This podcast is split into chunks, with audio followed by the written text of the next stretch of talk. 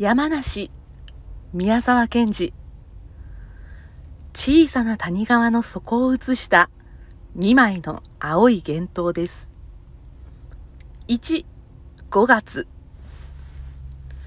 にひきのカニの子供らが青白い水の底で話していました。クラムボンは笑ったよ。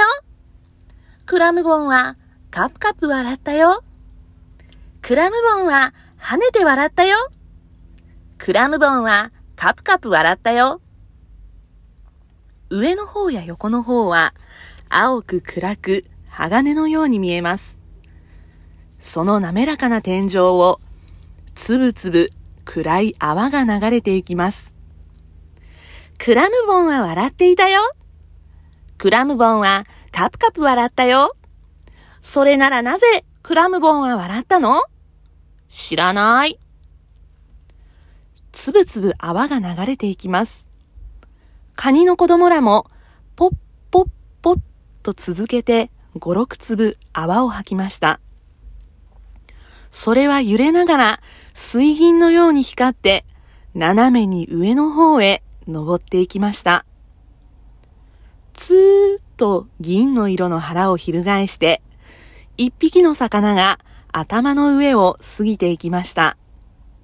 クラムボンは死んだよ。クラムボンは殺されたよ。クラムボンは死んでしまったよ。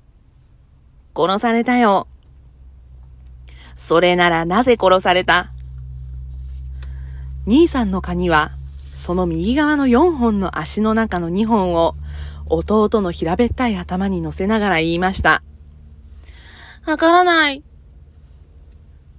魚がまたつーっと戻って下流の方へ行きました。クラムボンは笑ったよ。笑った。にわかにパッと明るくなり、日光の金は夢のように水の中に降ってきました。波から来る光の網が、そこの白い岩の上で美しくゆらゆら伸びたり縮んだりしました。泡や小さなゴミからは、まっすぐな影の棒が斜めに水の中に並んで立ちました。魚が今度はそこら中の金の光をまるっきりくちゃくちゃにして、おまけに自分は鉄色に変に底光りして、また紙の方へ登りました。お魚はなぜああ行ったり来たりするの？弟のカニが眩しそうに目を動かしながら尋ねました。何か悪いことをしてるんだよ。取ってるんだよ。取ってるの？うん。そのお魚がまた紙から戻ってきました。今度はゆっくり落ち着いて、ヒレも尾も動かさず、ただ水にだけ流されながら、お口を輪のように丸くしてやってきました。その影は黒く静かに、そこの光の網の上を滑りました。お魚は、その時です。にわかに天井に白い泡が立って、青光のまるでギラギラする鉄砲玉のようなものが、いきなり飛び込んできました。兄さんのカニは、はっきりとその青いものの先が、コンパスのように黒く尖っているのも見ました。と思ううちに、魚の白い腹がギラッと光って、一遍翻り、上の方へ登ったようでしたが、それっきりもう青いものも魚の形も見えず、光の金の網はゆらゆら揺れ、泡はつぶつぶ流れました。にひきはまるで声も出ず、いすくまってしまいました。お父さんのカニが出てきました。どうしたい？ブルブル震えているじゃないか。お父さん、今おかしなものが来たよ。どんなもんだ？青くてね、光るんだよ。端がこんなに黒く尖ってるの。それが来たら、お魚が上へ登っていったよ。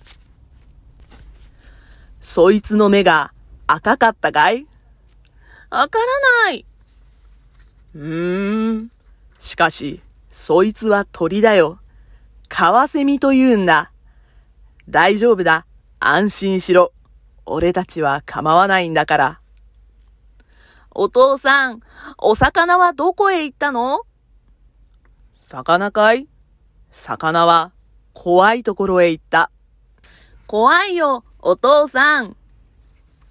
いい、いい、大丈夫だ。心配するな。空、カバの花が流れてきた。ごらん、きれいだろう。泡と一緒に白いカバの花びらが天井をたくさん滑ってきました。怖いよ、お父さん。弟のカニも言いました。光の網はゆらゆら、伸びたり縮んだり、花びらの影は静かに砂を滑りました。に、じゅうにがつ。カニの子供らはもうよほど大きくなり、そこの景色も夏から秋の間にすっかり変わりました。白い柔らかな丸石も転がってき、小さな霧の形の水晶の粒や、金雲母のかけらも流れてきて止まりました。その冷たい水の底まで、ラムネの瓶の月光がいっぱいに透き通り、天井では波が青白い火を模したり消したりしているよう、あたりはシーンとして、ただいかにも遠くからというように、その波の音が響いてくるだけです。カニの子供らはあんまり月が明るく水がきれいなので、眠らないで外に出て、しばらく黙って泡を吐いて、天井の方を見ていました。やっぱり僕の泡は大きいね。兄さん、わざと大きく吐いてるんだい。僕だってわざとならもっと大きく吐けるよ。吐いてごらん。おや、たったそれきりだろう。いいかい？兄さんが吐くから見ておいで。空、ね、大きいだろう。大きかないや、おんなじだい。近くだから自分のが大きく見えるんだよ。そんなら一緒に吐いてみよう。いいかい？空。やっぱり僕の方大きいよ。本当かい？じゃあ、もう一つ吐くよ。ダメだい。そんなに伸び上がっては。また、お父さんのカニが出てきました。もう寝ろ寝ろ。遅いぞ。明日、イサドへ連れて行かんぞ。お父さん、僕たちの泡、どっち大きいの？それは兄さんの方だろう。そうじゃないよ。僕の方大きいんだよ。弟のカニは泣きそうになりました。その時、トプン。黒い丸い大きなものが天井から落ちてずっと沈んでまた上へ登っていきました。キラキラっと金の縁が光りました。カワセミだ！子供らのカニは首をすくめて言いました。お父さんのカニは遠眼鏡のような両方の目をあらん限り伸ばして、よくよく見てから言いました。そうじゃない。あれは山梨だ。流れていくぞ。ついていってみよう。あー、いい匂いだな。